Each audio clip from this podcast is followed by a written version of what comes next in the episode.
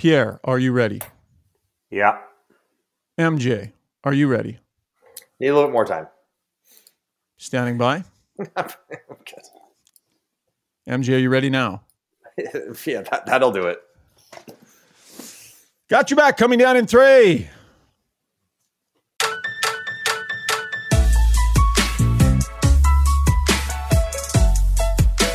Hello, folks, and welcome to Got You Back NHL edition.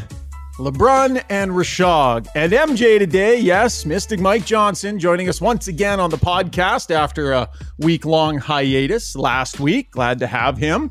Uh, going to go around the horn in the National Hockey League. Some real tight playoff races. Man, it's coming right down to the wire for a few of these teams, isn't it? Uh, great podcast plan today as well. Bayne Pettinger and Brock McGillis uh, of the Alphabet Sports Collective. Bayne, of course, a prominent uh, NHL player agent around the National Hockey League. Brock McGillis, uh, we all know the platform that he has in the game as uh, a player that has come out and uh, been a huge factor in the conversation for the LGBTQ plus community. Uh, the NHL's Pride Nights have, in large part, wrapped up. Wanted to have them on the podcast to discuss what they saw, some of the positives, some of the negatives, and how the whole situation can be better. That's coming up in segment number two of today's pod. But first, tons of National Hockey League talk. And a reminder Got Your Back, NHL edition, brought to you by Cross Country Canada Supplies and Rentals, where they do absolutely everything when it comes to the Canadian construction industry. If you want to build a road, They've got what you need from survey equipment to plan it all out to the equipment to haul and move dirt, even the material you need to lay down and stabilize the terrain. Whatever you need, if it's a big construction project, Cross Country Canada Supplies and Rentals totally has you covered. They've got that get her done formula that they live by, and uh, a great Canadian company founded by Canadians, run by Canadians, Cross Country Canada Supplies and Rentals, title sponsor here on Got Your Back as we welcome in Johnny and uh, Pierre LeBrun. A little piece of sound for you, Johnny, just to pump up the confidence this Do you morning. believe in uh, coincidence, sign, superstition? Eight of ten goals on TSN. Are you a TSN viewer? Do you enjoy watching TSN? I think it's the guy between the bench. Who's that, Mike Johnson? Yes. Yeah, he's got to be there every game. So let him know. See what we can do for the playoffs. Zach, congratulations. Thank you very much. Hello. But wait one second. See, you say confidence booster. He's like, what did he say? That guy between the bench and who is that? Like he doesn't know my name? Oh, so think it's a you're, you're more hitter. upset. Yes. You're more upset he didn't have your name right on the tip of his tongue. How That's what you take out of that. On my name, I'm there every time. Wow. He watches TV, he watches TSN. Zach, Wow. we're gonna have a talk next game, and I don't know. I that's the last game I'm between the benches with him, so I don't know if he scores again this year. I'm just saying, you, you know, you got to have me right there available to him. May- Maybe a little reminder of how many goals Mike Johnson scored. In the I mean, Maybe you know, in that need. very building, I probably have more than Zach Aston Reese. So yes, uh, but yeah, that was that was that was nice. That was funny. He's actually a very good interview. He got me chuckling there for sure. For sure. I'm not sure what Mark Masters is going to be able to do for the playoffs, though, because unless he can magically switch the NHL playoff rights over to TSN, I feel like he's not going to have Mike Johnson between the benches to rely on anymore. Listen, the Leafs have a lot of sway. You never know. They put me on the payroll. They need a big goal. All of a sudden, I'm down in Tampa, sitting right behind the bench. That would be amazing. Uh, yes. We have a mildly frustrated Pierre LeBrun with us today, Johnny. I'm sensing a bit of an edge from him, an edge Really? that can only be a result of frustrating traffic. Pierre, you've Oh. got that sense about you. Yeah, but no one at home cares about our Toronto traffic. Uh, yeah, MJ and I were talking offline about it. Oh my goodness, I was driving the kids to school. It, it I've lived here since 1995, so 28 years now. It's got to be at an all-time worst right now. The traffic in this city, it, it's just ridiculous. honestly, I mean, you want to be the urban sombrero wearing downtown guy. You're right in the Yeah. thick of it. Like spread out a little bit. Like I'm I'm in the city, but I get listen. I got my kids. I will this summer. no time. Yeah. Summertime. he heads for the Pierre. hills in the Soon summer. enough.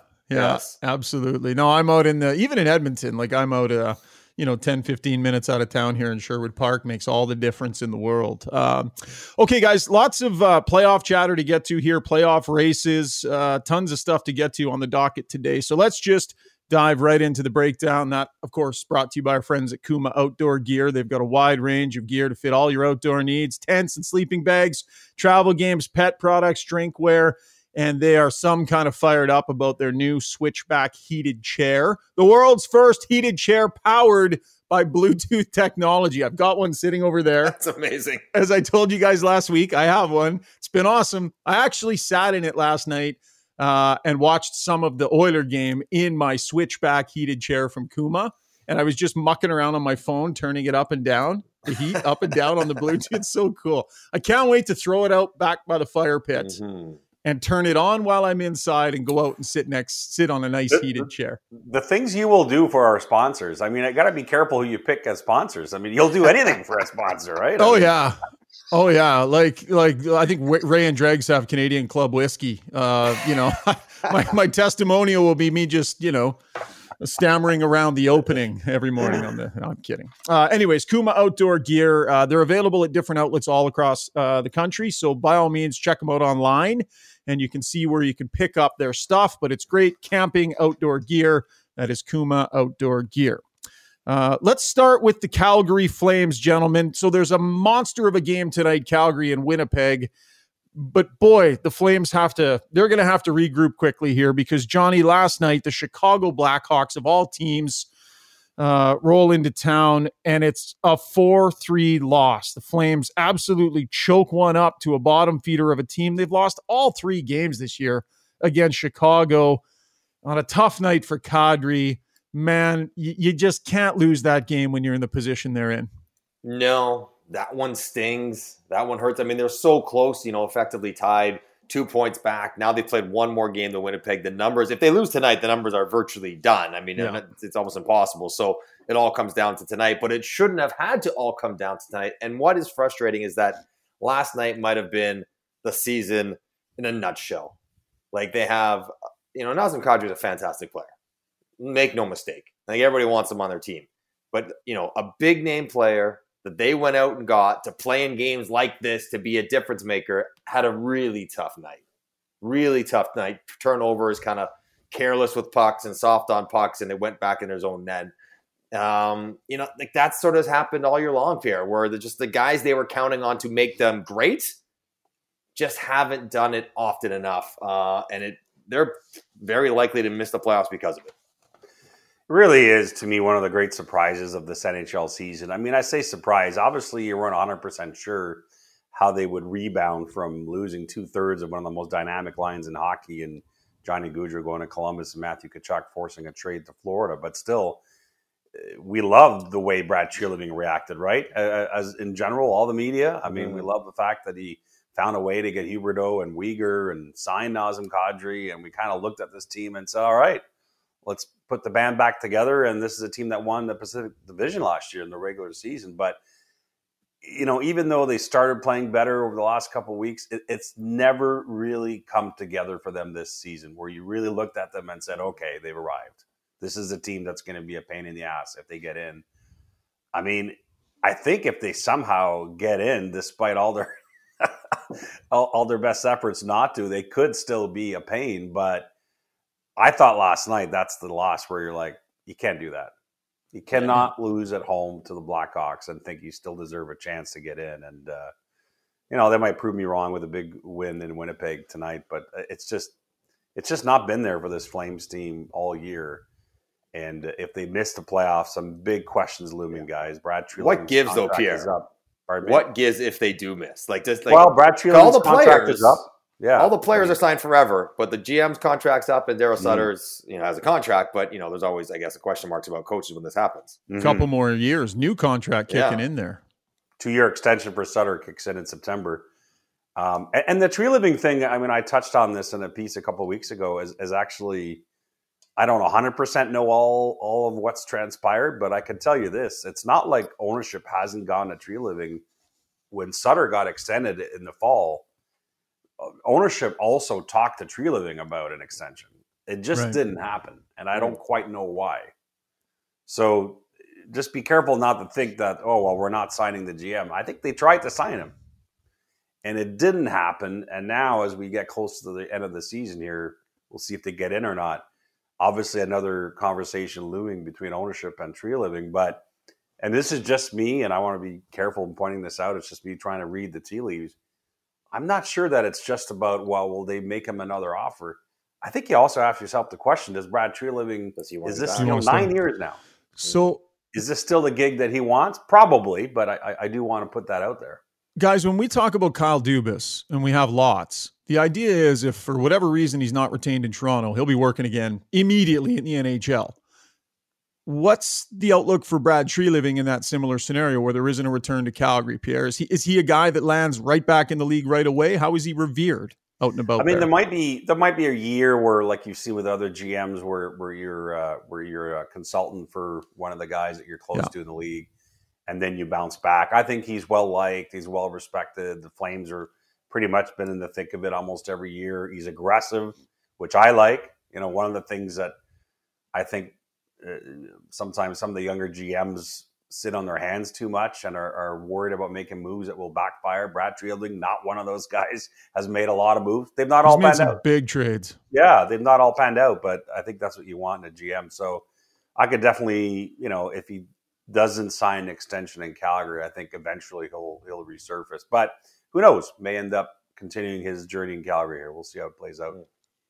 Uh, the other side of that game last night, the Chicago Blackhawks hurt their chances in the Bedard sweepstakes. And I don't know if you saw Bedard last night in a loss to Saskatoon, but was absolutely lights out. So Anaheim, Columbus, Chicago all have 56 points in 77 games. The sweepstakes continue. Johnny, where do you think the National Hockey League would like Connor Bedard to land?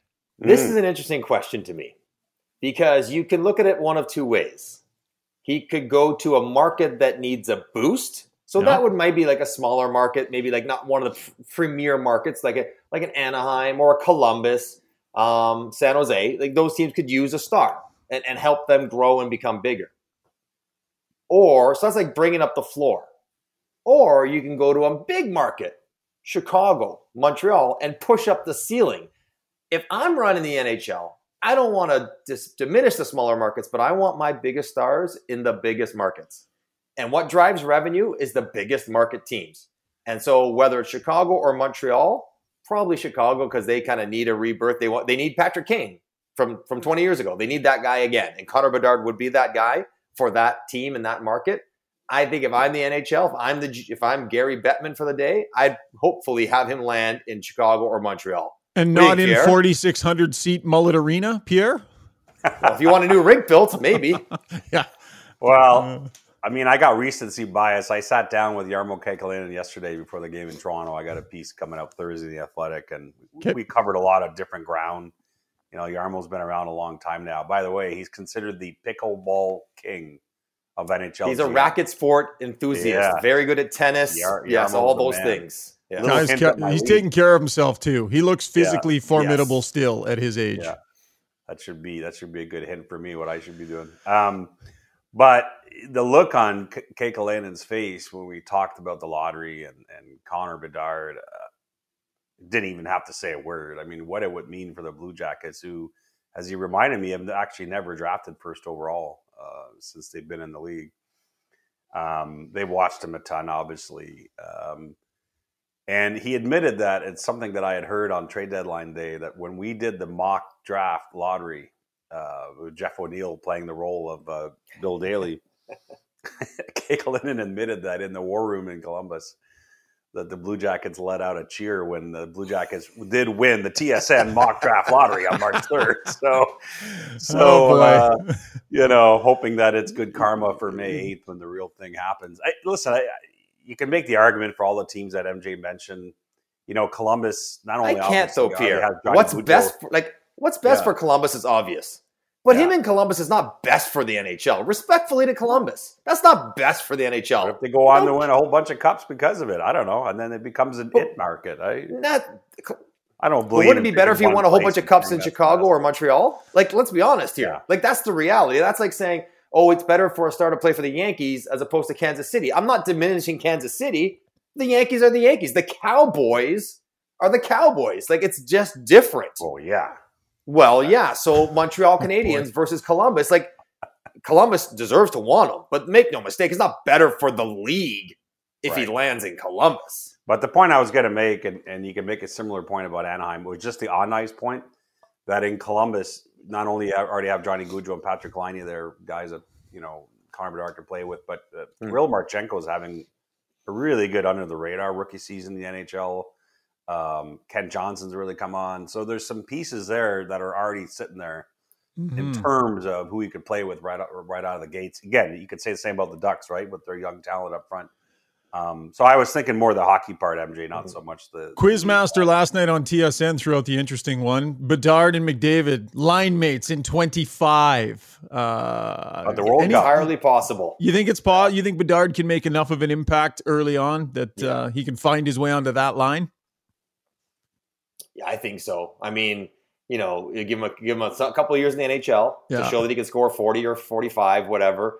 Um, yeah, yeah. And I would not say never at all. Like, and then I don't know how hard it's supposed to score in the playoffs in the WHL, but like he's putting up like three or four or five points a game against the top seeded Saskatoon team. I mean, Yeah, it's, crazy. funny when you say Columbus has watched him a lot. I'm like, do you even need to watch him at this point? Like, what are you watching? Well, Yeah. Like, you know, Stop like watching. we're not watching his games anymore. If we have the Save chance, your we're money. taking them. Yeah. Start focusing Yeah. on your second round pick. they have one of their prospects uh, on the Pats as well, so they, they they watch a lot of games. But um, the other thing Kekalainen said, by the way, which is you know it's so hard to find different things to say about Connor Bedard, but one of the things that he said is that he veered into a Sidney Crosby conversation when he was talking about Bedard about what he believes from what he can tell so far of Connor Bedard that there's this self drive of wanting that nothing is good enough that there's going to be this desire every year to get better in all these different areas, which obviously has been the hallmark of Sidney Crosby's career. And and that's when Kekalainen's face really lit up is that he, you know, there's superstars and then there's superstars who are never satisfied, and he sees that in Connor Bedard. I thought it was an interesting comment. Didn't want to be traded, right? Could have gone places that would have guaranteed him a bigger stage potentially through the playoffs. Wanted to stick with his team, and here they are in the playoffs, and he's doing everything he can to get them as far as he can. But he wanted to stay with his teammates rather than being moved on. Mhm. And uh, I I respected that decision, man. I, I can understand why he wouldn't want to be watching his team in the playoffs right now as he's wearing a different sweater. So, Well, if he would have been traded, they wouldn't have made the playoffs for starters. But anyway, well, yeah, good point and, by you. and I'm not look. I'm not looking for him to lose. But if he does, can he play for the World Championship Canadian team? I'm just saying. Ah, Johnny, Right. selfishly, When's your flight, buddy? Doug yeah. Armstrong on line one. Imagine Yeah. that. Well, we've Steve seen. Yzerman on line two. You know, I remember a year Jonathan Toews was over there. I've covered Yeah. that enough. When those young players come, it's definitely an interesting uh, kind of first look Yeah, at Austin the high Matthews. end game. Yeah, I think Austin Matthews played in a men's world before his NHL career began. It, last thing on Bedard, I don't know if you guys think about this all the time, but when Canada won the World Juniors and he was one of the post game interviews on TSN, and one of the questions was about him winning MVP, and he immediately shut that down. Yes. He had no interest in talking about himself, even though, Mhm. let's be honest, looking back in time, every Canadian junior fan is going to remember, you know, Of Connor course. Performance as opposed Yeah, Kenzie did a good job with the question, but his answer was was telling in that he was just not about himself in that moment. And and again, an, another good sign. Okay, uh, let's move on to the Florida Panthers. Two one win over the Buffalo Sabres. How about Tkachuk? Disrupts in the corner, creating havoc. Heads to the crease, tips in the goal. Just a classic Tkachuk moment. The guy continues to propel this team forward. Uh, they are now in the first wild card spot. They've won four in a row. Meanwhile, the Pittsburgh Penguins end up losing 5 1 to the New Jersey Devils. So, Johnny, like Matthew Tkachuk in the Hart Trophy conversation in terms of value to his team, we know Connor McDavid is going to win this thing. But he does what he does last night. Are If the sure? Florida Panthers make the playoffs, like he's you, you wonder if he isn't right up there in terms of voting in and around that second place. We'll talk about that in a minute. But just a thought on what Florida is doing here in Tkachuk to get him there. Yeah, I mean they've they've taken a long time to sort of creep their way in, and you know they're going to end up with 93, 94 points, a far cry from last year, but still decent. Um, they're being helped by Pittsburgh and the Islanders not really playing great down the stretch either. Allow themselves to get in the playoffs, but now they're in a great spot, and it is largely driven by Matthew Tkachuk and Alex Lyon. Who? Who the heck is Alex Lyon? I was playing- just going to mention him. playing He's important crushing it. games for Yeah. Florida with Spencer Knight not available. Um, yeah, I mean, I think at this point you you figure they probably will make it. Uh, they play late in the year against Carolina and Toronto, two teams might, who might be playing for nothing at that point. So maybe that will help them as well. And as far as Matthew Kachuk, he is he's a Hart finalist for me.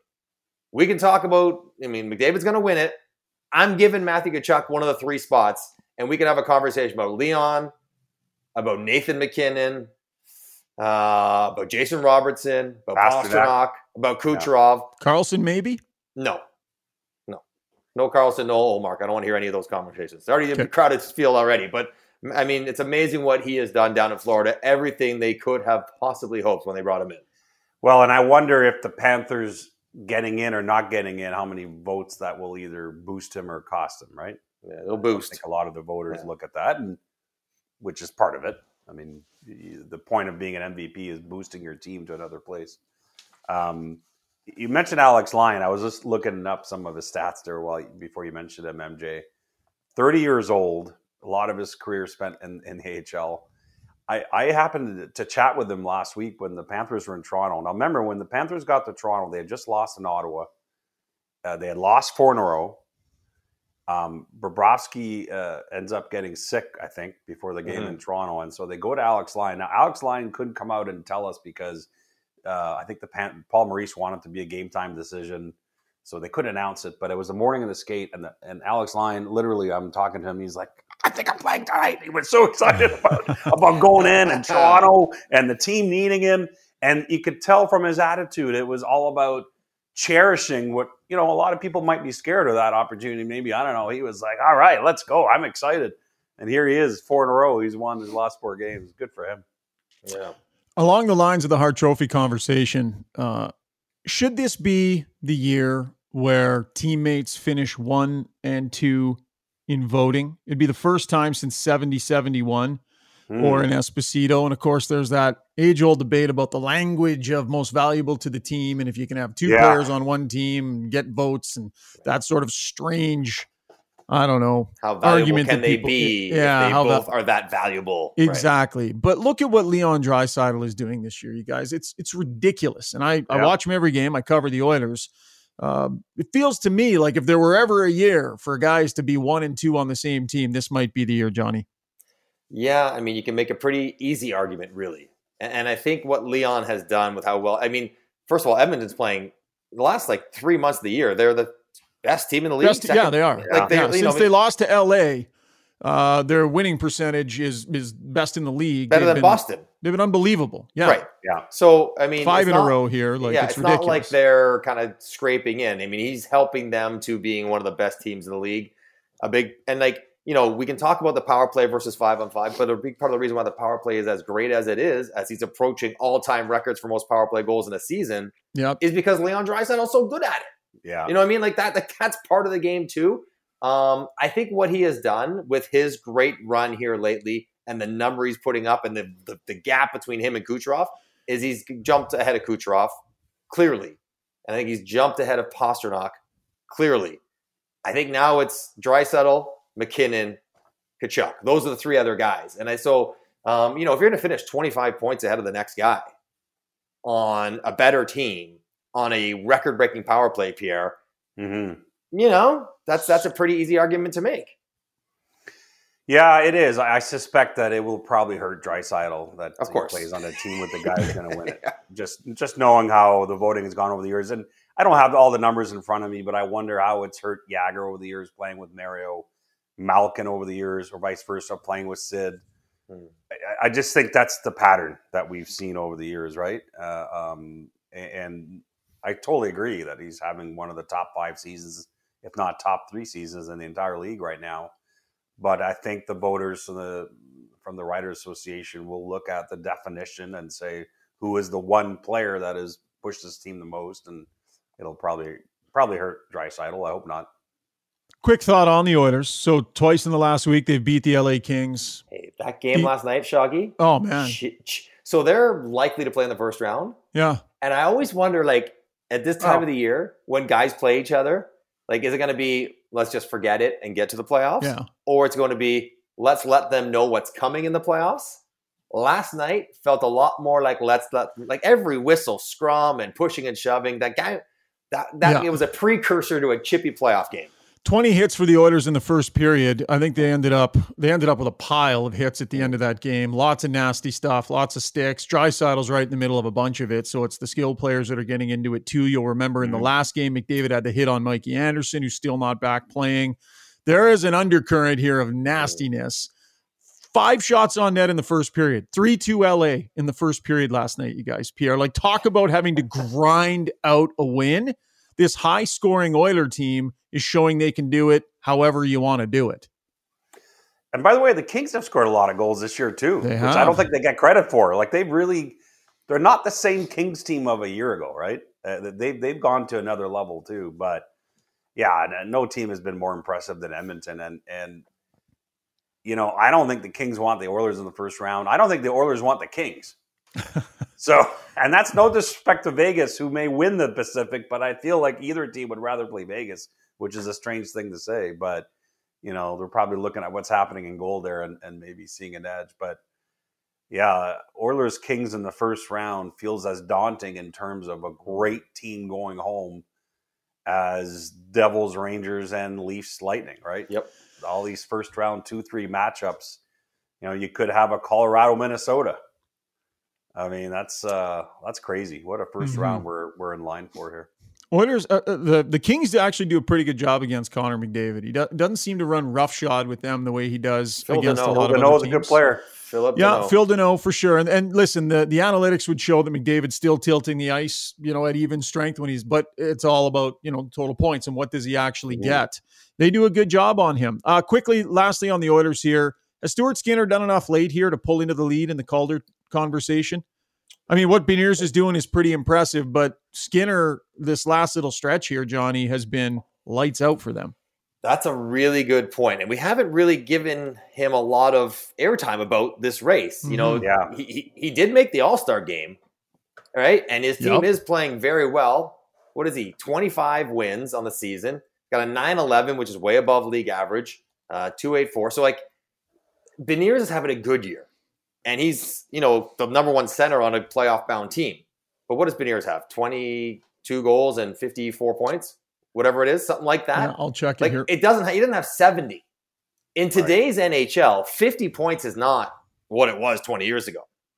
So 54 points. You had it. 22 goals, 54 points. Oh, what a good guess. Um, so yeah, like I think that's a conversation worth having, Pierre. I haven't really thought Yeah. about it that much about who could kind of slide in there, but I, I think Skinner absolutely deserves that kind of consideration. I do too, and um, you know, I don't know yet. I'm going to vote. I'll, I'll- like all the voters, will look at the numbers, talk to a lot of different people. But the reason I think Skinner deserves to be in the conversation is the pressure that was on him to fill that vacuum. You know, after Jack Campbell 100%. struggled so much this year, he's on a Stanley Cup contending team that certainly, especially in the first half of the season, gave up a lot of great A's in front of him Mhm. And he had to be pretty darn good to keep the Oilers in a lot of games, especially again, like I said, in the first half of the season. Um, I, I do think he deserves it. You know, a lot of pressure on a young man, and uh, he's delivered. Win over Boston late in the season here in a measuring stick game.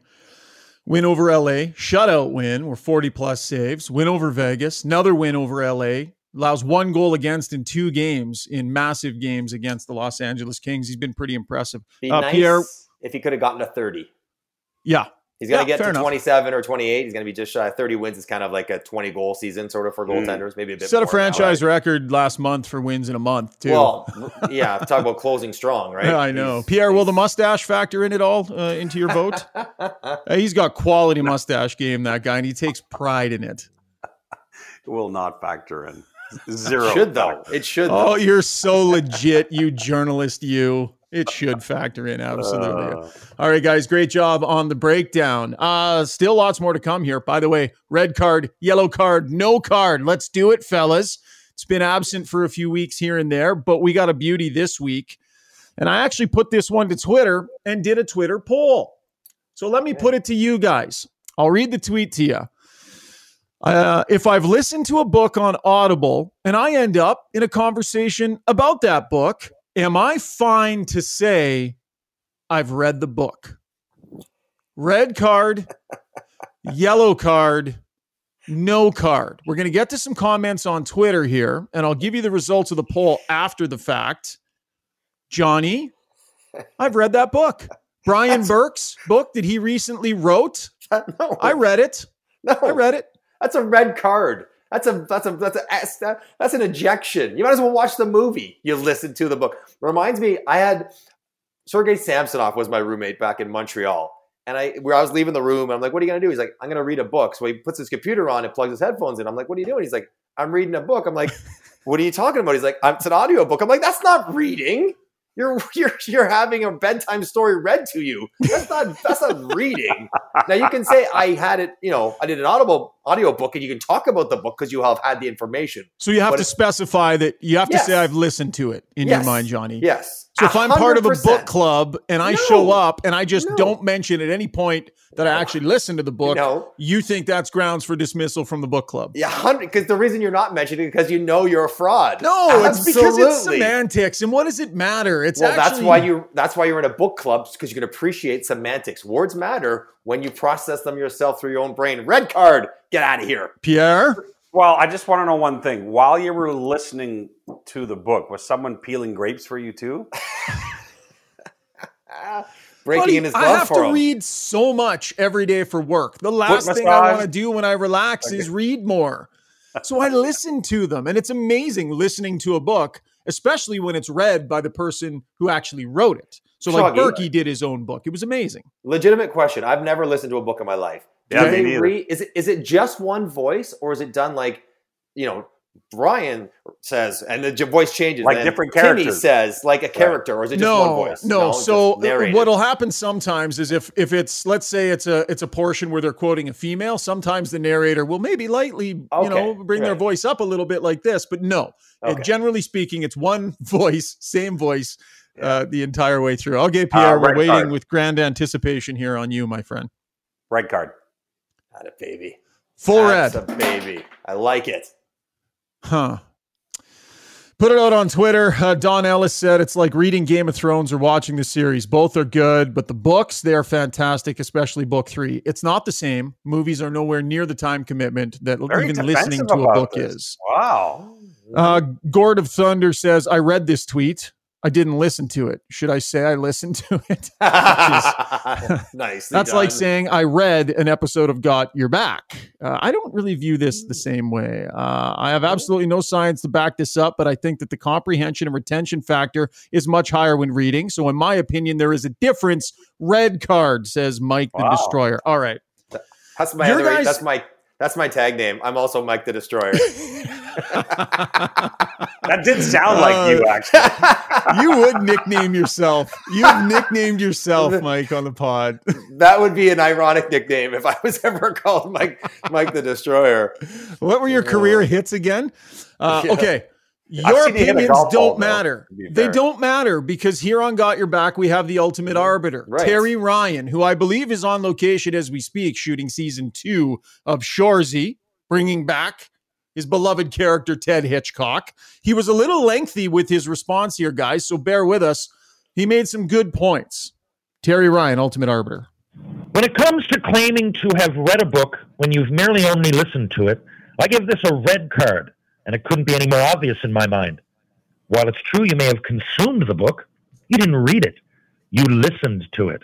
And those are two totally different words that mean two totally different things. You may not even be able to read and can listen to a book.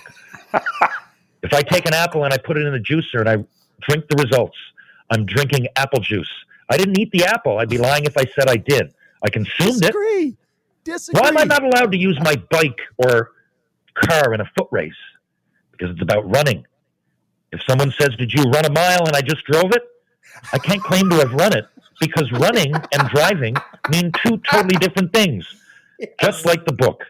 You listened, you didn't read. Good for you for taking the time to actually digest the contents of a good old fashioned hardcover, but you didn't read it. You did consume it and you get some points for that. But you didn't read it, that would be a lie. Red card, final answer. Oh, Terry Ryan, the mean- ultimate arbiter, coming over the top. The, Love the, it. the I love the juice analogy. Is that's a good analogy. Consumption. I still think you ate the apple. If you completely juice an entire apple and drink that, You've eaten an apple. I'm you sorry run a mile? you've eaten an apple. Did you run a mile in your car? That's different. Okay. So how many I like grapes have I one eaten this year by drinking wine? I like that one. There- That's it. Yeah. A lot of red Uh, grapes. Thanks to all who took part in the Twitter poll, almost 2,700 votes. Gentlemen, the Mhm. masses are with me. Full red card, 16%. You guys are in the 16th percentile. Yellow card, 28%. No card, 56%. I win, you lose. This day is mine. Shoggy, The I would majority flip doesn't that always mean they're the smartest. And say we're more likely in the 84th percentile. And in fact, you would be Yeah. in the bottom 50 Uh, you and your actually. numbers, Mystic Mike. You can twist the numbers however you want to make Mhm. your glass 84% full or empty, but uh, I'm taking the W today, guys. We can all take a W. Great podcast. Thanks for doing this, Johnny. All right, guys.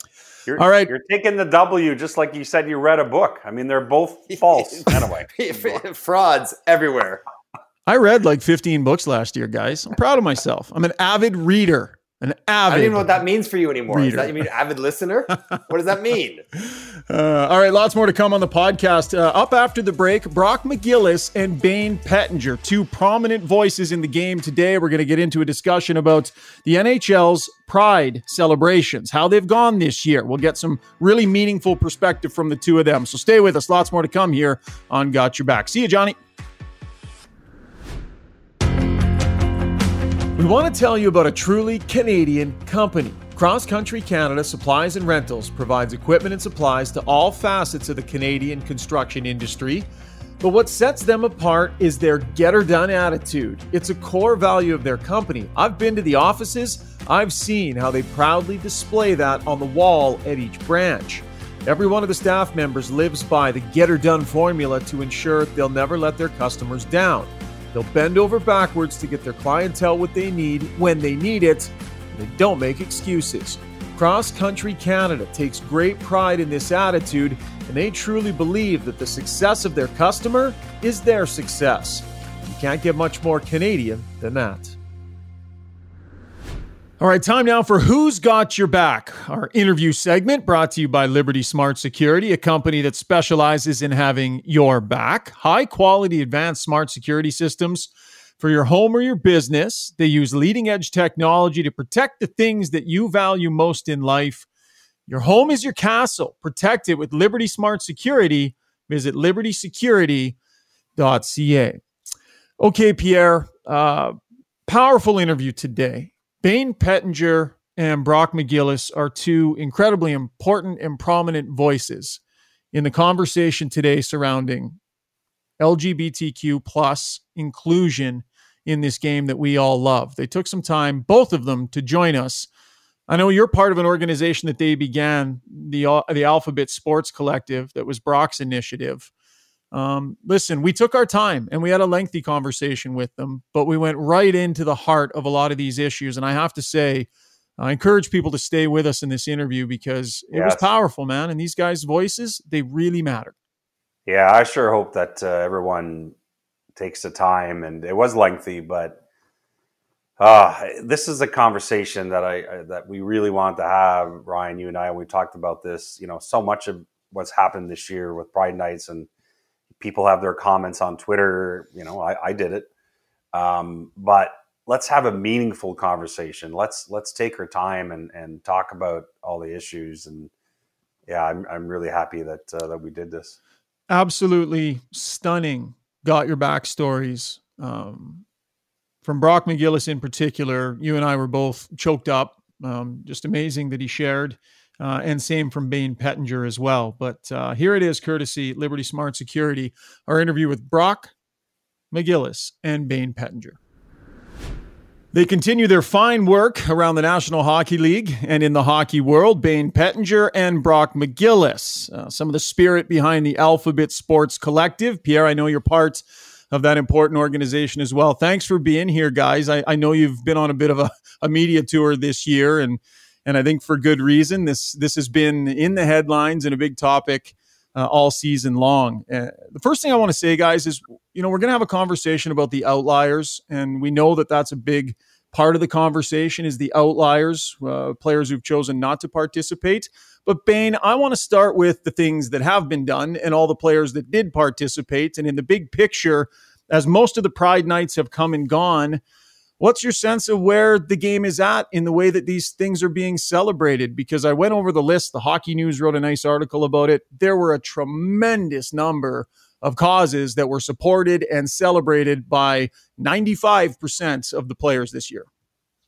Yeah, well, first of all, thanks for having having Brock and I on your podcast here, and you know, to, to take a look at. I remember when when the Provorov thing first came out, and I thought it was maybe going to be a, a one off, but you know, I don't think, as we've seen, there's been more players speak up and out, and but on both sides, you know, and I think you know, human nature te- leans to you know the squeaky wheel per se, the the one outlier. Um, you know, when there is so much good going on in the game from a player's perspective, whether it's you know Jamie Benn or, or Tyson Barrie or you know even Connor McDavid, the likes of you know a lot of oil listeners on this. Um, you know, publicly speaking and supporting the community. So on the on the outliers, you know, I think with anything you're going to have people that disagree on any subject that you bring up. Um, you know, I'm not letting myself personally. You know, Brock may have a different view, but I'm not letting myself personally focus on that. I'm focused on on the positives in the game and that you know Nashville last night all decided to wear their pride jerseys for the first time. The Leafs hosted a pride night.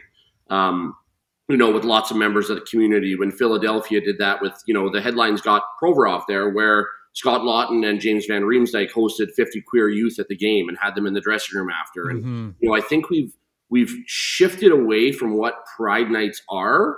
And with all due respect to the players, they're not really about them. They're about welcoming in the queer community for one night to say, hey, you're welcome at our game. And if you see your favorite player or your favorite team with a rainbow or stick or whichever, and you tie to that as a member of the queer community, then that's great. And that's really what all the all the Pride Night is about. Um, it's not really about asking players to pick, you know, right or wrong or declare their their religious beliefs. It's it's 15 minutes of a warm up that we're asking them to show that you know the queer community is welcome here. And I think we've kind of shifted away from that in Pride Nights of of what it's actually about, and it's about welcoming people into the arena and and not pushing them away, which has has been done with the, with some statements made by a you know a small number, a handful mm-hmm. of players in the National League, but you know there's hundreds that are on board. So I think we really need to focus on that. Brock, what have you seen? What's your takeaway from all of these initiatives that have been put forward and, and, I guess the positives that have come from all of these nights?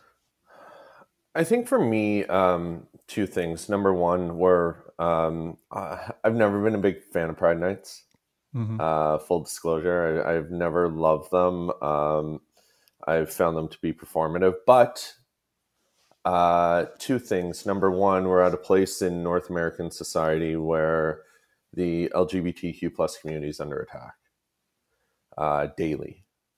Um, and uh, Pierre's kind of felt some of that, I'm sure, when he's tweeted in support and seen, you know, what comes with it. And it's uh, it's a regular occurrence. There's over 400 and some laws trying to be passed that are anti-LGBTQ plus in America, and, and we're getting some people being a little louder here in Canada, which is shocking, you know. Mm-hmm. And um, so, to me, I'm I'm almost because of that saying, yeah, we need the visibility still. I thought like three years ago, I was like, and even beginning of this year, I was like, that's 2000. Like, give me something new. And then, so happy for that.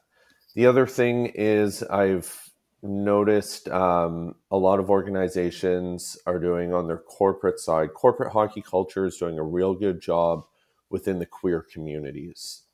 Uh, they're partnering with organizations like I was just working with Chicago, and they partner with an organization that helps um, queer people who were, you know, kicked out of their homes on the street, different things, find jobs, get educated, and things like that. And and their foundation helps fund them. Um, we're seeing San Jose and the great work they do up there, and, and Toronto works with a ton of organizations that side of it is really important because they're helping their own com- the city they're in that queer community thrive and and i think I'd be remiss to talk be critical after without recognizing the really good things that are being done there. Yeah.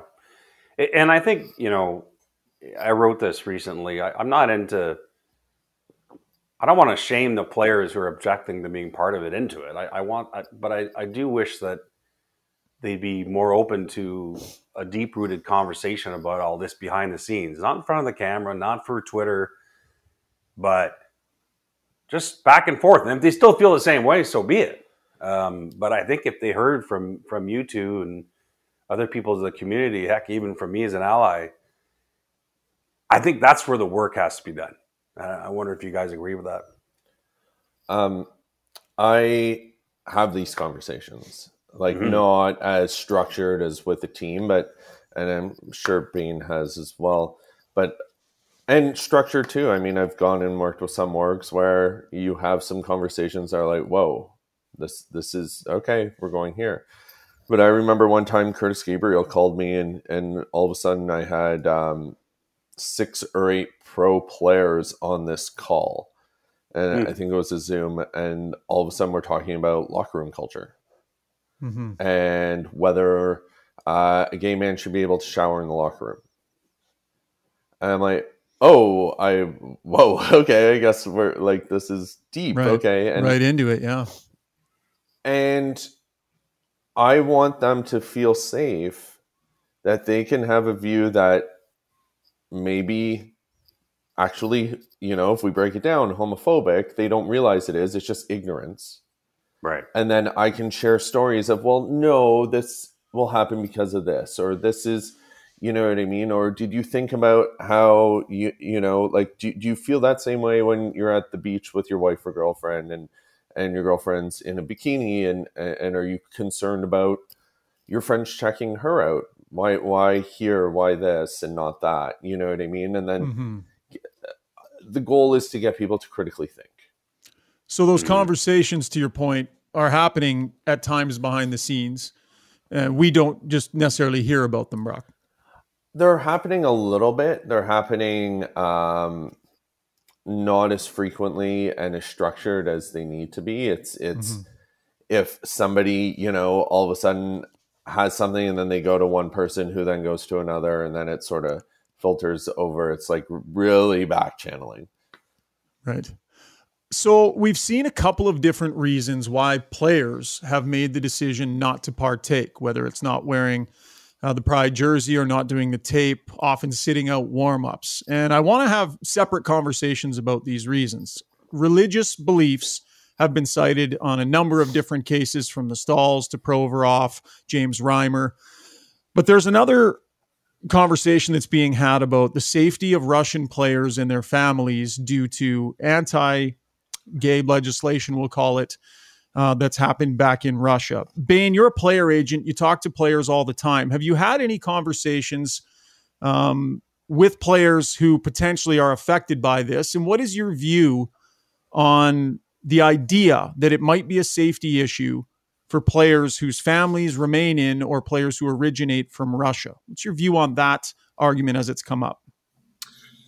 Yeah, I can't I can't put myself in in their shoes with what's going on with with their home country and pressures that they're facing. Um, you know, if if that's what they want to stand by, then hey, I'm not one to judge as as I don't want to be judged, right? So, you know, if, that's if they're feeling pressures from home, and you know, obviously Russia's got a lot of a lot of issues going on right now, and and hey, I'm not as I, I am very neutral on that. I'm not gonna you know, say, hey, you have to wear this. I, hey, we're not into forcing or changing anyone's mind, you know, and, and I think that's key is that we're not going to, and we're not we're not here preaching saying you have to believe this. It's okay for people to have different views and beliefs, but it's also okay for us to rebuttal that and show that you know we we are here and we're not you know the queer hockey community is going to be thriving through alphabet and that you know to not you know have people go back into the closet because they don't think hockey's for them if it, you know and they where I was at, where you know even just three years ago, where I was combining my professional life of being a, a sports executive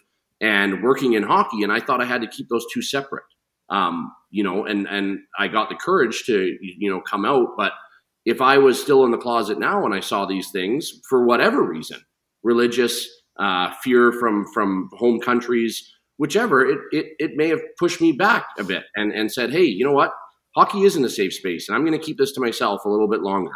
And so that's what I fear is that those that are are you know halfway in, halfway out, or pondering coming out and thinking that hockey isn't for them, that they're getting pushed away from our great game mm-hmm. that all four of us love here. And that's that's really what it comes down to. I'm not one to judge, you know, home pressure or religion or I don't understand that world. So hey, it's all good by me. And I, you know, frankly, I don't. It doesn't really bother me. I focus on the positives. And, and I have think, a sense on that, Brock. Well, I'm just going to interject before we go to yeah, Brock here. Brock, you can follow up after me here, but I think you know the Russian thing is hard because I think there are Russian players who legitimately are concerned about what's happening back home and what could happen to them or their family if if if they partake. But let's also call it for what it is. It could also be Russian players using this as a as a convenient cover to to hide their bigotry. So you don't know which one it is. It, it could be there could be players in one camp and players mm-hmm. in the other. I mean, I think we have to be honest about that, but you don't know. So it's hard so, to come out and be, you know. Ilya Samsonov is is an example. Uh, chose not to partake last night in, the Maple Leafs Pride um, celebrations. Mark Fraser did an interview on the broadcast where he talked about the fact that Samsonov has, in recent years, su- supported this initiative in his time with the Washington Capitals, and that this was rooted in fear uh, over this legislation back in Russia. Brock, have you had conversations about this? What's your sense of this this angle as we're seeing it this year? I have. I've talked to some teams about it, and and my thing is is listen. I I will a, a jersey make somebody feel more included, maybe you know that like to Bayne's point that that queer person at home or coming to the rink or whatever they you know uh, but ultimately is it going to eradicate homophobia or pride tape no so like and i told the teams i said if my family was at risk or i was at risk um, as a straight person um, I probably wouldn't wear it either. mm. You know, like that's just a reality. And and whether it is the reason or not, I don't know. It seems like everyone's saying, well, they're not all doing it. Um, to me, that could be a destabilizing tool to like not make them all do it because then if they all do it, we just brush it off and go, uh, you know. And I, I don't know. I, I I don't know, but I also know that I'd rather people be safe than um, you know risk their lives or be jailed or whatever whatever the mm-hmm. law is there on it so um, i probably wouldn't I, I would you know abstain as well the other side of the argument we've heard quite a bit of it is the religion end of it players have come out and said uh, everybody's welcome in my locker room i support everybody i don't want to i'm not trying to be a bigot in any way shape or form yet they cite religious reasons, Bayne, for why they won't be supportive and wear the sweater and those sorts of things. Uh, I mean, I'm sure you guys have had many discussions about the religion aspect of it. What do you think of that argument, Bayne? Players putting religion out there as a reason not to be supportive in the way the rest of their teammates are uh, I'm not a religious person, so I, you know, again, it's like someone speaking on you know a, a queer issue that uh, you know I mm-hmm. I don't I can't put myself in their shoes. I wasn't raised that way with you know religion being a heavy influence in my life.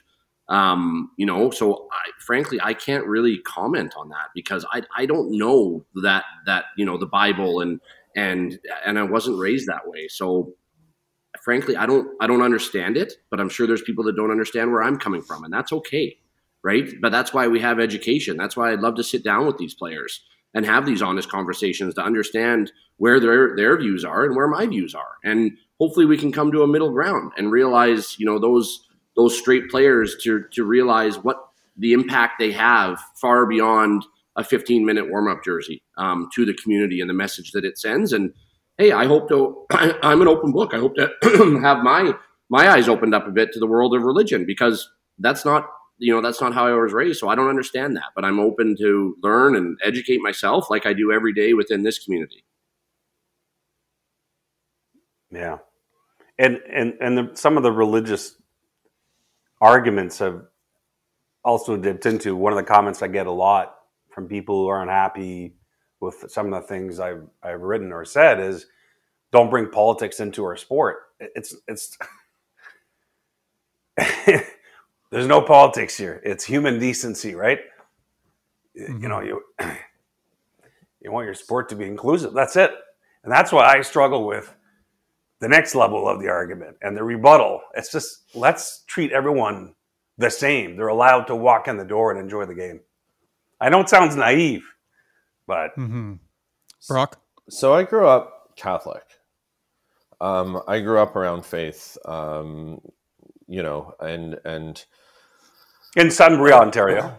In Sudbury, Ontario, good Northern Ontario boy. I spent like ten Pierre months there. Ten months in the Big Nickel. I spent. No, you didn't. I did working at MCTV out there. You bet, buddy. Oh, I'm so sorry. Uh, Prince George and Sudbury, both sides of uh, of the old coin. There was it winter or summer? oh, well, it was ten, dead of winter. ten man. months is winter, so dead of winter. Yeah. Uh, so, to me, I, I, I don't know. I look at Jesus, okay, and I'm I'm going into it, and Jesus hung out with prostitutes, sex workers, and lepers, and all these people that he was told by you know his followers essentially were bad or wrong or othered. Mm-hmm. well isn't that like kind of what we are in this culture othered? And and shouldn't the christians uh, or the, those of faith who follow jesus be loving us and supporting us and welcoming welcoming us in but I, I I've told Pierre and Bayne the story, and I'll tell it really quick. Um, I was at a school board. I was speaking to all the teachers of a school board, and at the end, this mother comes up to me and she goes, or this woman comes up to me rather, and she goes, um, "That was really great." She's like, "My son's gay, and he just came out, and he was in his 40s." And I was like, "Oh wow." And she's mm-hmm. like, "Yeah, I tell him I love him, but he's going to hell." And I went, "Okay." I said, "That's interesting." I said. Um, well, um, she goes, but at least I talked to him. His brother oh, doesn't even goodness. talk to him. And I'm like, well, I said, I don't know about you, but one of the first things I learned is uh, he without sin casts the first stone and we're all sinners. Would you agree? And she said, yeah.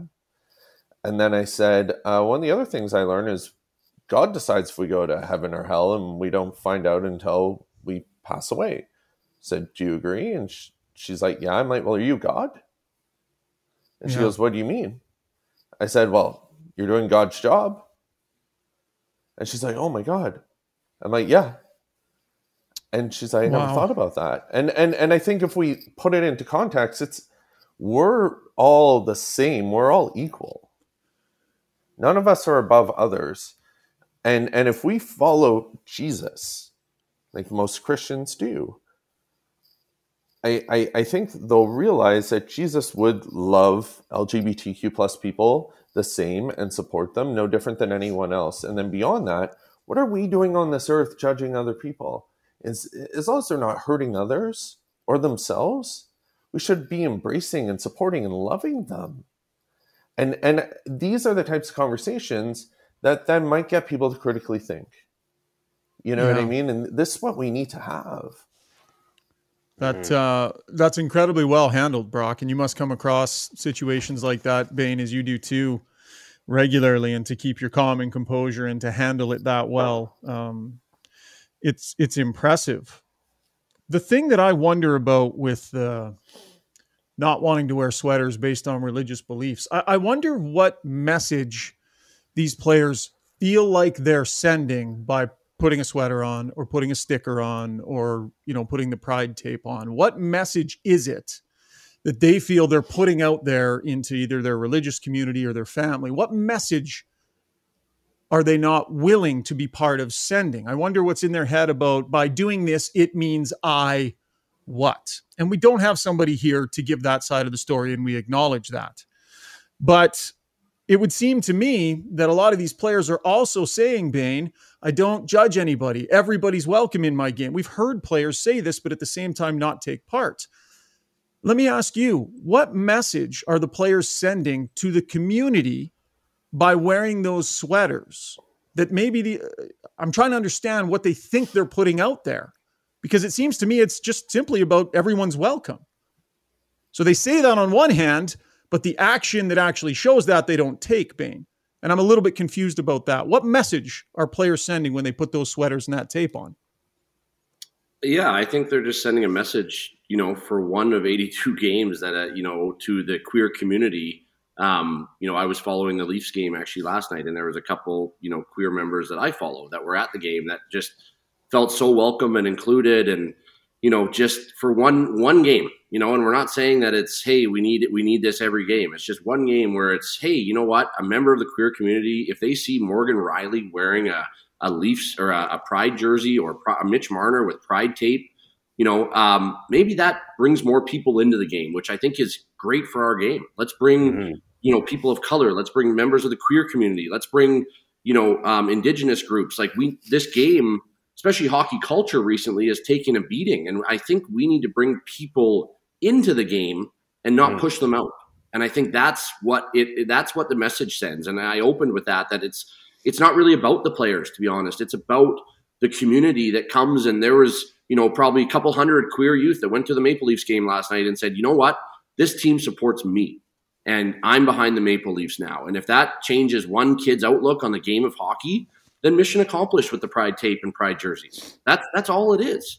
You know, it's about bringing people in, and like Brock said, we're all equal, and you know, not segregating groups. And and I think that's the important piece that we've kind of gotten away from here is is you know um, welcoming people in, and and by players not doing it, unfortunately, it's doing the exact opposite of what pride nights were intended for.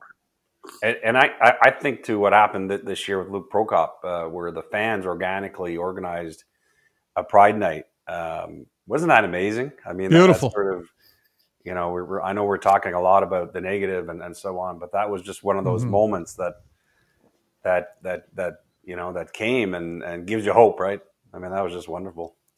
Mm-hmm. Brock, I think what we hear often from we'll call them naysayers is that you know stop forcing your beliefs on other people or you can't force people to do something that they don't believe in and i don't think anybody here in this conversation thinks that anybody should ever be forced to do something that they don't want to do. We all, I believe, agree with that basic idea.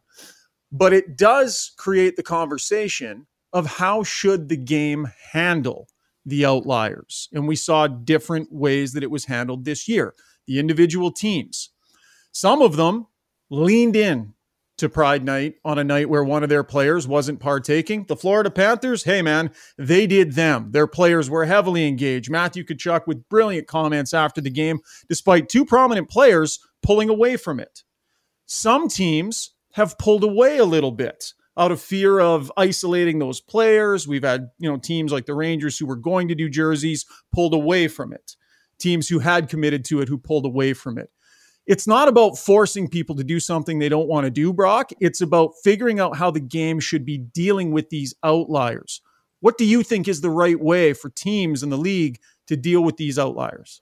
Well, I want to start off by saying when people say don't force your beliefs, um, who I am, like, do they believe that, that, like, do they think that their heterosexuality is a belief?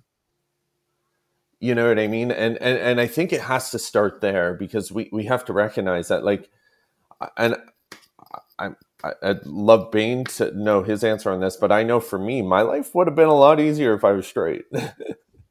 you know what I mean? I didn't choose uh, an incredibly difficult road in you know living in the hockey world as a closeted gay man. Um, because it was a belief like it was it's who i am and i was in the most macho environments there are in the world. Um, in terms of the players wearing the jerseys i think what they need to realize too is um, there's closeted guys in this league. You know newer studies are showing that closer to 23% of the population is lgbtq plus some of these guys in the room when when they choose not to wear it that's that could be their best friend. And they have no idea the impact they're having by not. Um, and also other side when they show yeah of course i will the impact they're having there. Um, in terms of the outliers i um, I kind of liked what San Jose and Florida did, and it was just, you know, uh, you you don't want to. This is this is who we are, um, and San Jose's always been really good with these types of things, but this is this is who we are. If you don't want to, you know, be a part of who we are and, and our corporate culture or our organizational culture, then you're on your own to kind of fend for yourself. We're not going to shield you. We're not going to protect you. And you are, and, and I think this is different than Russian players who are fearful potentially of their lives. And, and I want to preface that if, Yes. if that is the Fair. case, but you know, you need to be accountable because we're not going to sit here and protect you uh, for something where where this is who we are and we support our community. Um, so I, I thought that was really good, um, very powerful, and uh, really impressive. Bayne, what are your thoughts on the way it's been handled by the different organizations? And listen, I'll, I'll read a tweet from Erin Ambrose after the Provorov situation. Obviously, a, a proud member of the community. Let me get this straight. You have a player that openly declines to participate in an inclusive initiative for a community I'm proud to be a part of, and you still dress him in the game. Be better, NHL Flyers. Listen, she was passionate in the moment, and she got a lot of backlash on Twitter for that. I want to peel out the issue from that tweet. One course of action could be to say, listen, if you don't want to be part of this, no worries. No one's going to force you to do anything. No one's going to force you to do something you're not comfortable with. But as an, an organization, we believe so strongly in this, and we're going to lean into this so strongly. We don't want you to take away from that. So take the day off. Don't need to be part of it. Don't need to be there. Don't need to be a distraction. Take the day off. Some might think that's an extreme measure. The Players Association, I'm sure, would be all over that. But that's the suggestion that was made by Erin Ambrose. It's a tough issue, you guys. Bayne, I don't know if you have an opinion on that, whether just setting a player aside for the day, fully paid, not suspended, no issues, but sending the message that this night is so important to us. No problem. You can sit it out. Yeah, I think that uh, we all learned a lot from the Philly situation. You know, I think that was kind of the guinea pig. I think organizations sat back and said, "Thanks, we didn't go first, You know, and, and players even. You know, but I, I agree with Brock. I love what the teams have done. You know, each each relationship is different between a player, a GM, how they're fit in the locker room. You know, so I'm not going to try and say what went on in the New York Rangers organization and discussions had. Um, you know, but I agree that I think I like what the organizations have done. That just hey, let's just move on with this. This is what we stand for, and if an individual doesn't agree with that, then they're an individual. And I think I think we need to focus on that. You know that you know that that that, that we are. You know, I look around at what what happened in San Jose, which San Francisco, they're right there, is one of the biggest communities in the world. Right, that's where you know um, a lot has happened in our community. So I'm sure a lot of the fans there are part of the queer community. Right, so they're they tie to that and they're like, wow, this is my hockey team, right? And they still went ahead with it. So Mhm. what James Reimer did, it, it frankly, it doesn't. I don't look at that as like, hey, we're we're stepping backwards. Because if if ten years ago you would have told me that, hey, you know what, we're going to have 32 Pride nights across the league, and you know what, there's going to be five players that don't participate of 750 in the NHL, I call that a win right? I, I, I think that's I think that's a step in the right direction.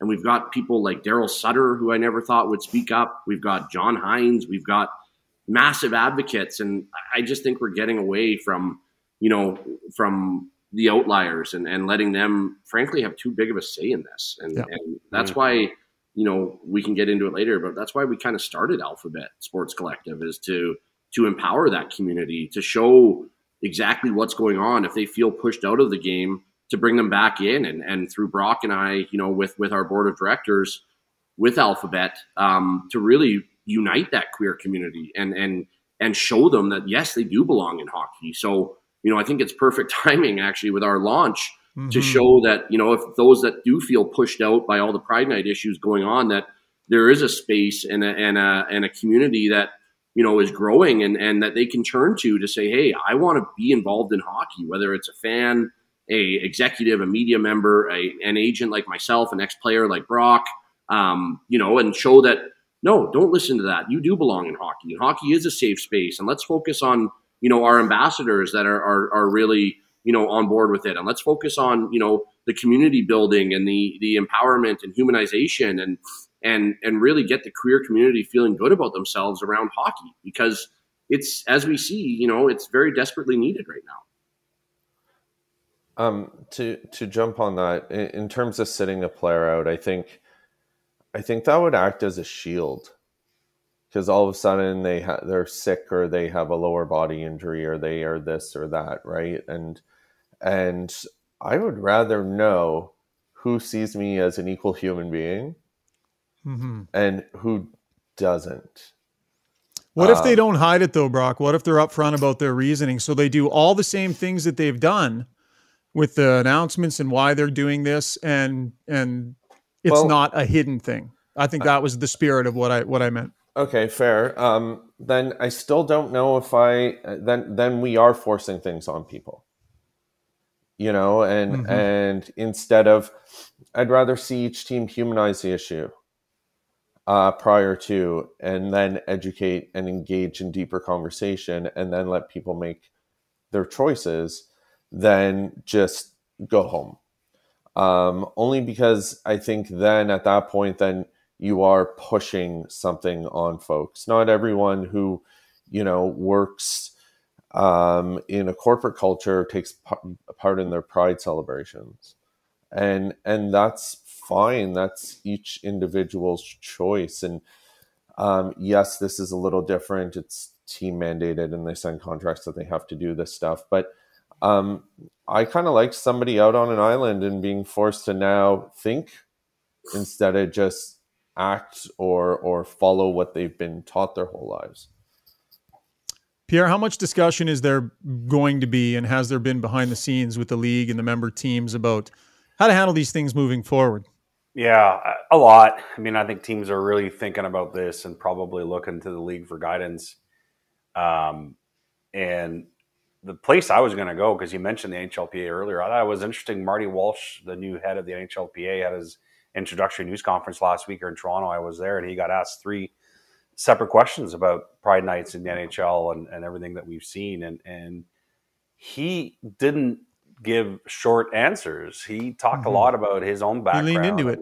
Yeah, and um, you know, actions speak louder than words, but it, it, gave me hope that he's not. He's, I think, invested uh, in the issues, and it'll be interesting to see what he does now as head of the PA. The uh, the other thing we often hear is, "Why are you focusing so much on the few as opposed to the many who were supportive?" And Bayne and Brock, I just want to address this with you guys really quick. My sense of this is that people pay attention to the way those who don't support the cause are treated by the game. So if you're somebody out in the community who's felt marginalized at some point and you see these players making these decisions, you pay attention to, well, okay, what did the team do and what did the league do and how were those people received? Or have we overdone it with this conversation, Brock, about these outliers? Or is the conversation about what should be done every bit as important? You you guys tell me. I think there's for 95 to 98% of lgbtq plus people in this sport at one point or another they've experienced depression in it. They've been put down they've lost opportunities they've probably stepped away from the game different things. So i think when situations like this happen it brings up all of that. You already are kind of walking on eggshells, feeling like, do I belong? Can I be here? And then you see that and you go, got it. And then on top of that, you're like, are those guys that are wearing it you start to question are all those guys that are wearing it do, are they just wearing it because they're being told to do they actually you know feel like this is important to them and and are they actually welcoming and then you know and and so I go there and I think about those people first, and then I go to the closeted players in the locker room who are now like, I can't come out to my teammate. I, I can't come out there because that teammate isn't going to want me around. Hmm. And and then they go further in the closet. and that just breaks my heart because there's a lot of people that aren't living as themselves in the sport or in sport because of locker room cultures. So, you know, um, are we overdoing it? No, I think it's healthy analysis. Does Twitter overdo it? Yeah, Twitter overdoes everything. Twitter's going to Twitter. But you know, we need to have conversations about this so we grow and evolve, and and and and you know, help people, support people who maybe now feel a little less welcome, help and support people who are closeted in the game, um, and also have healthy conversations so that you know those powers that be in the sport can get a different you know thought on this than maybe what they're getting from those players. Bayne. Yeah, I think you know it's yeah, it goes back to you know just where we're at. Like, I think we need to continue to have the conversations um, mm. for the community, right? Because to to push it aside, I don't think it's been overdone. I think it's a hot button topic in this year's right. It's been it's it's let off insider trading. It's been on. We're doing this podcast because of it, and I think that you know, we need to continue to have these conversations and humanize and educate. And I totally agree that if you go down some Twitter holes, it is ridiculous. But I think that's yeah. you know that's the the benefits and and the and the downfall of social media that everyone gets a voice. Um, but no, I think we need to keep having these healthy conversations. And believe me, Brock and I aren't trying to change minds. We're not. We're trying to educate and humanize to say we've both been closeted men in this sport and felt that we have, we, you know, if we come out and live our truth, that we're going to be pushed away from the game that we love. And it's as simple as that. And I, I love Pierre's statement that he put out about it's not politics. It's not, you know, and, and it's not, it's human decency. And it's not, as Brock said, our lives would be a lot easier if I would have stayed in the closet and said, "Hey, I've, I've got a white picket fence, uh, a wife, and two kids." You know that that's that's I don't want to say that's the easy life, but for us to be leading this and and and you know on here, you know, and in our daily lives, not defending, but trying to educate on why and who we love is, you know, sometimes I sit back and I'm like, what is going on here? You know, and I think I think that's where it comes down to the human decency part. It's not we're not it's not a political issue. We're not Dems mm-hmm. versus Republicans, and we're not, you know, it's not a it's not a, a clear, you know, left and right issue. It's it's hey, I want to love who I want to love and work in hockey. That's the bottom line. Mm-hmm. And and I think that you know by by having these conversations and putting a face to it, like Brock and I, then hey, we're happy to do so. We've got big, broad shoulders. I can, you know what, I'm happy to go around and speak to teams and educate and humanize, and and I think that's where you know we need to continue to do our work with with Alphabet, and that's how it kind of came about. Was you know why don't we have a space that that has this, and that's how you know when I first was pondering living my truth, I called Brock I Googled gay hockey players, and that's how Brock and I met each other. Mm-hmm. Brock and I talked for an hour and a half the week before I came out, and he assured me that everything's going to be okay. I don't think it's by coincidence that, you know, six weeks after my article came out with Pierre, I got a message from Jerry Johansson, who is who is Luke Prokop's agent, mm-hmm. saying, Hey, I have a client in the Western League that is, you know, considering living his truth. Can you speak with him? Right. So then we connected Brock, him, and myself. Then, you know, it, it's a snowball effect that that everyone operates in this, I think we all can tie to someone that's in the community, whether it's a brother, a sister, a daughter, a, a cousin, a whatever. Um, but we're in these little silos and, and we all sit back and, and say like, oh, well, you know, I don't want to speak up, but it's okay. Like we can, we can have these mm-hmm. healthy conversations and debates and, and I'm happy to sit down with anyone, but it's not a, it's not a political issue. It's not a choice. It's, it's, it's, it's, it's who we love. And it's, it's as simple as that to me. And and and you break it down like that, it, it's um, you know it's sometimes ludicrous that we have to to argue that. But hey, we'll keep fighting the good fight. Man, your voices are so important in the game right now, Pierre. Uh, and I know you're involved uh, in these initiatives. Uh, put into perspective. Uh, just the value of voices like the ones we're listening to today, Pierre, because people pay attention when you have honest conversations like we've had here today. And it's getting good attention, the right kind of attention, yeah. Pierre, by a lot of important people. Well, I I saw the impact the night that Alphabet launched. So, so many wonderful people there that night and who love Augie, who want to feel safe. And yeah, all came up to shake my hand and say hi. What a night! That was fun. Um, I may have had too many beers, but that was a fun night. Um, no wine and- that night. yeah. Um, but you saw the impact that night about people looking for a safe place and looking for, you know, people to have their back and to know that it's okay and they can love hockey. It, it, like the message to me is so simple. To Bayne's point, you know, it, Mhm. it, it's it's just that for me anyway as an ally. You know that you know as a straight guy wanting to be an ally to all this. Ah, Great job, guys. Really appreciate this conversation. Really meaningful, educational for me. I definitely learned some things here today. I appreciate the honesty and the um, really appreciated this conversation. Uh, to close things out, guys, you are on the Got Your Back podcast, which means we have to get a Got Your Back story from you.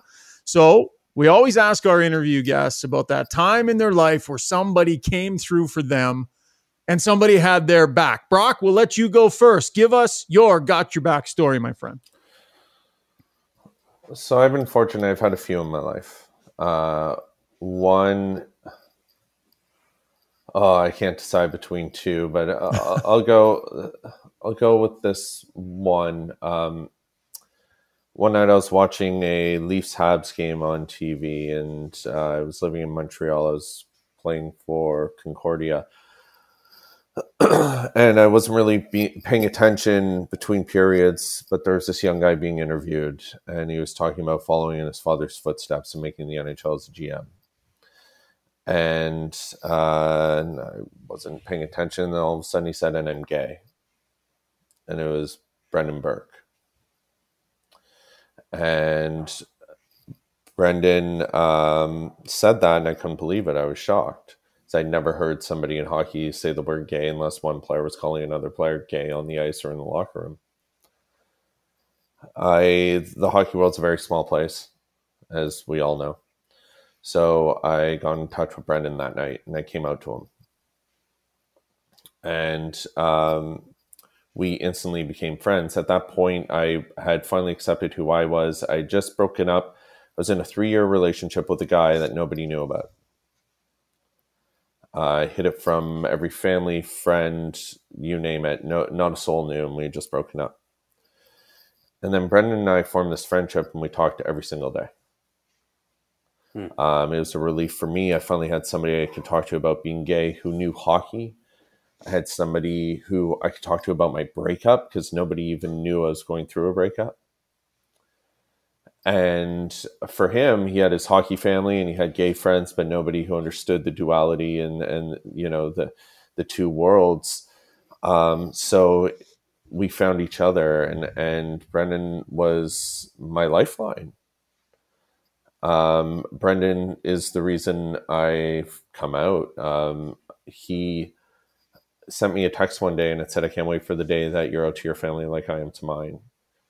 And before this, we would talk all the time about advocacy and creating a space in this game and and working together to do it and and and all these all the work I do now are seeds he put in my mind back then. And he'd sent me this text and it said, I can't wait for the day that you're out to your family like I am to mine. And I ignored it. Not because I didn't think my family would be inclusive or supportive, but because they were so involved in hockey. And I was afraid that they would stand up to the language. They'd become more sensitive to it, stand up to it, and accidentally out me. So I ignored Brendan's message. And two days later, Brendan passed away in a car accident. Um, I felt like I needed to honor him, and I came out to my family right after. Mm. Um, he had my back for months, and um, I try and honor him every day, everywhere I speak, everything I do in this space because he had such a profound impact on me. Brock, that's a yeah, that's a beautiful story. And uh, yeah, thank you for sharing that, man.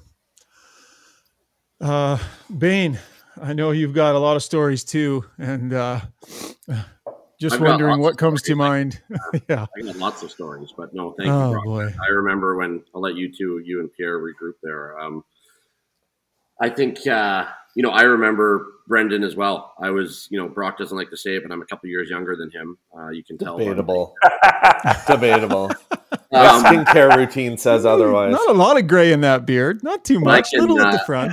I can remember Brendan as well. I never got the opportunity to meet him because uh, we were around the same age, but I remember his impact and watching that interview with James Duthie and saying, "Oh wow, you know, I, there's someone that is you know in this game," and it goes to show that the humanization and allyship. And I think Brock and I take a little bit of Brendan in in our the work that we do. You know, he was the real trailblazer, and you know, and and his dad and brother continue that on.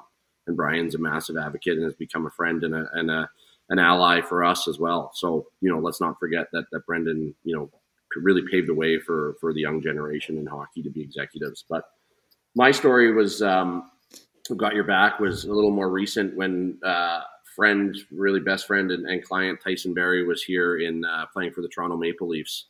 Um, you know, I had floated around to some of my friends that I was, you know, you got to remember I only came out two and a half years ago, right? So publicly, I was out to my family and a few friends, but um, so I remember sitting around with with Tyson and his uh, fiance now Emma um, in their condo, Nazem Kadri's condo, actually downtown. They got traded at, traded houses, so we were at Naz's house um, having some red wine one night. It was the middle of a season, one of those snowy Toronto nights, and I think it was November. And um, you know, I was pondering with Tyson, hey, you know, should I go public with this? Should I not? And we were sitting on a glass of wine, and and Tyson, you know, really said, I said, you know what? I think I'm going to do this and just come out and, and lay it all out there. And Tyson stood up and said, effing rights. And we opened up about three more bottles of wine. And it was just, you know, when you're, you're so fearful of, of approval and peer approval. And for a guy like Tyson, who, you know, you know, has become a really good friend over the years, but also a massive advocate, that really, that push that I needed, um, you know, for him to just stand up, he could tell I was teeter tottering and just say, you know what, let's effing do this. And and and you know what? Take the world on and and just when it when you have that support from people that you hold in such high regard that have your back um, it's kind of the push that you need um, when you're when you're pondering coming out and living your truth. So mine would really be you know tyson having my back that night and saying you know giving me the uplift to say him and his wife emma to say you know what let's do this and and you know that that's really what what stuck with me of my memories of tyson in toronto it was a short stay but that was a, a life-changing moment for me Incredible. Man. Pierre, there's a lot of emotion on this week's edition. Got you, but I'm not used to this many feels on the pod, buddy. you guys are used Yeah. to breaking down Well- forechecks and D pairings so this is uh, we're hitting home here Yeah, hundred couple of courageous guys here joining us on the podcast. Yeah, guys, can't thank you enough uh, for what you're doing, uh, but also for taking some time to help us understand things a little bit better, and hopefully, some people who listen to this podcast who maybe had differing views, maybe they learned something today too. Because I know Pierre and I most certainly did. Guys, great work, continued uh, great work, and thanks for being here. Thank you. thanks for having us That's going to wrap up this week's podcast. A huge, heartfelt thank you to Brock McGillis and Bayne Pettinger for taking that much time to explain uh, a critical issue facing the National Hockey League right now. Just really meaningful comments and definitely learned a lot today. So thanks to those gentlemen for joining us. Big thanks to our sponsors as well as always Cross Country Canada, Supplies and Rentals, Kuma Outdoor Gear, and of course Liberty Smart Security. Appreciate your downloads and your subscriptions and your support here on the podcast. Look forward to chatting with you again next week. Cheers everybody.